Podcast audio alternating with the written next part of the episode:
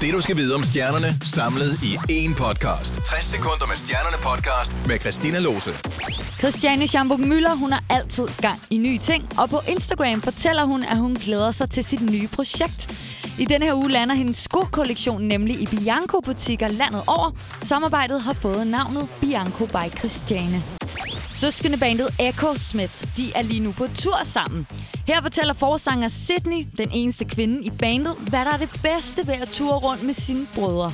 The best thing is that we can be so honest with each other. and We can tell each other, hey, you smell really bad. Go shower, go put deodorant on, go de-smell yourself. And that's really helpful for sharing a living space with somebody because Actually, some people are going to get a little stinky. Kunne du godt tænke dig et liv som model, så kan du lige nu søge drømmejobbet. Danmarks næste topmodel, de søger nemlig deltagere, og denne her gang kan både drenge og piger søge. Du skal være fyldt 16 år, og så er der også nogle højdekrav. Al info finder du inde på Kanal 4's hjemmeside. Lørdag den 23. maj, der kommer Megan Trainer til Store Vega i København. Megan, hun er lige nu i fuld gang med sin tur, og hun har skabt en lille tradition om at hive folk op på scenen under koncerten.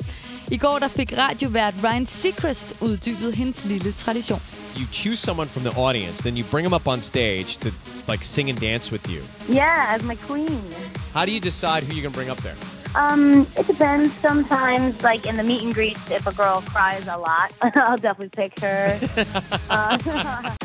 Rihanna er en virkelig smuk kvinde, og nu er hun også blevet Dior's nye ansigt. Rihanna hun lander selvfølgelig en kontrakt, der nok skal sikre hende masser af dollars, men hvad der er endnu mere positivt for hende og mange andre kvinder, er, at hun er Diors første sorte talskvinde. Det her var 60 sekunder med stjernerne podcast. Bliv opdateret alle hverdage på Danmarks hitstation The Voice.